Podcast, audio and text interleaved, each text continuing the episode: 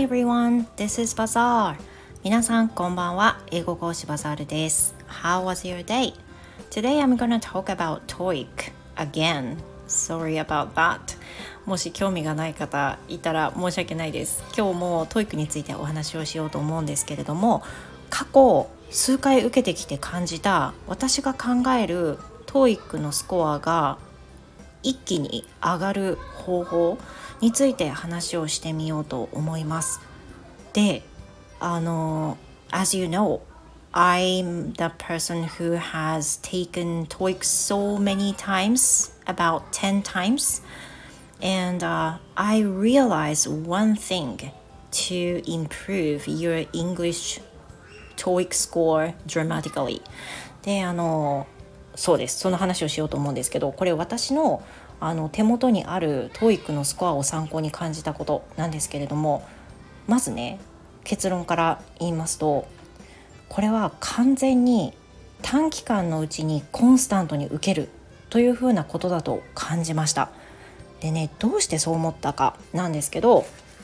さっきあの英語でも話した通り私過去これまでに10回ぐらいはもう軽く受けているわけですね。で今まではあの今まではというか今年去年去年からそうそう去年から去年3回、えーえーと、 TOEICを受験したんですよ。で今年その連続っていう感じで4回目春に受けたって感じなんですけどなんとねその昨年昨年3回受けたのが4月7月11月です。711って1年に3回受けたんですね。これは今までになかったことでした。今まで1年に1回も受けてなかったんですよ。2年に1回とかね。そんな感じで受けてたんですけどこの2年に1回とかその感覚のスコアの変化ってほとんどなかったんです。であの参考までに自分のスコアを晒していこうと思うんですが去年のねその4月のスコア去年の4月のスコアより前の部分をご紹介しましょう。まず2010年に2回受けました。3月と12月。2019, 2019年に2回。20年に1回。そして21年に1回です。でこの間2019年から21年の間に2年経ってるわけですけど1年に1回ないし2回の受講なんですよね。であのこの4回の間で上がったスコアって10点だけなんですよ。最初の2019年の3月から数字を言っていくと830、855、840、840っていう風になっててまあそのあ10点じゃないか。10点じゃないね。うん。25点上がってますけど結果的にこの2年これの2019年から2021年までのスコアって本当に2年も経ってるのに25点しか上がってないんですよ。まあ、上がったっちゃ上がってますけど本当にビビたるもんだし2020年と2021年は1回ずつしか受けてないのに変わらず840だったんですよね。でこれをずっと続けてああ900いかねえなっていう風に嘆いてたわけですが去年ちょっとあんまりにもぬるっとしてたら本当にこれは超えられんという風に思って去年3回受験することにしましたでもちろんねあの願わくば900超えたらもう3回受ける前にあのチャレンジは終わりっていうふうに思ってたんですけど昨年は3回とも受けざるを得なくなったわけです。で昨年のスコアのあのその推移を話しておくと1回目が8452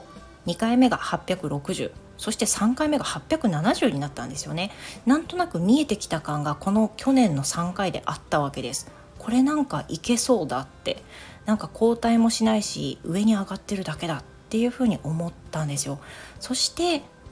その連続3回受けるっていうのを今年も続けようと設定して4月7月11月に受けようというふうに年始に決めていたんですね。そうすると4月に940が出てやっと目標が達成できたってことなんですけどこの1年の去年のね3回の間にスコアが25点上がってるわけです。1年の間にですよ。1年の間に上がっていてそれでこのその後4回目っていうのもあんまり間を空けずに受けてるわけですけどそこでガンと上がったんですよね。もちろんやってる中身もいろいろ変えたっていうのもあるし今までの蓄積もあるでしょう。でもコンスタントに受けるっていうことがいかにいいかっていうのを感じたのはやっぱり対策が練りやすい。どういったものかが分かる。あとは連続で受けてるのでどういうテストでどういう感じになるかっていう自分の感覚も分かる時間軸のなんか驚きもないとかねとにかく慣れ慣れてしまうんですよねその形に。でこのここからちょっと追加でもう一回話してるんですけど私この連続で受ける意味っていうのは一つはその今まで勉強していた単語とか問題とか文法とか特にその TOEIC 用の単語を覚えるように日々頑張ってる人なんかはもうやっぱり1年経ったら忘れてしまっちゃうんですよね。何回何割か忘れてしまう。人は忘れるもんだから。だけどこれを例えば3ヶ月おき4ヶ月おきとかコンスタントに受けることで忘れることなく、まあ、忘れることが減る状態で次を入れていくことができるんですよ。結果的に英語力がたくさん上がった状態で TOEIC が受けられるっていうのもね一つの要因になるのかなというふうに思います。なのであんまり急がないよっていう人は別にねその1年に1回とか何年に1回とかでいいじゃないですか。だけど早急にスコアを上げたいっていう方は1年のうちに、まあ、コンスタントに数回受けた方がいいんじゃないかなというふうに私は感じました。これあの結構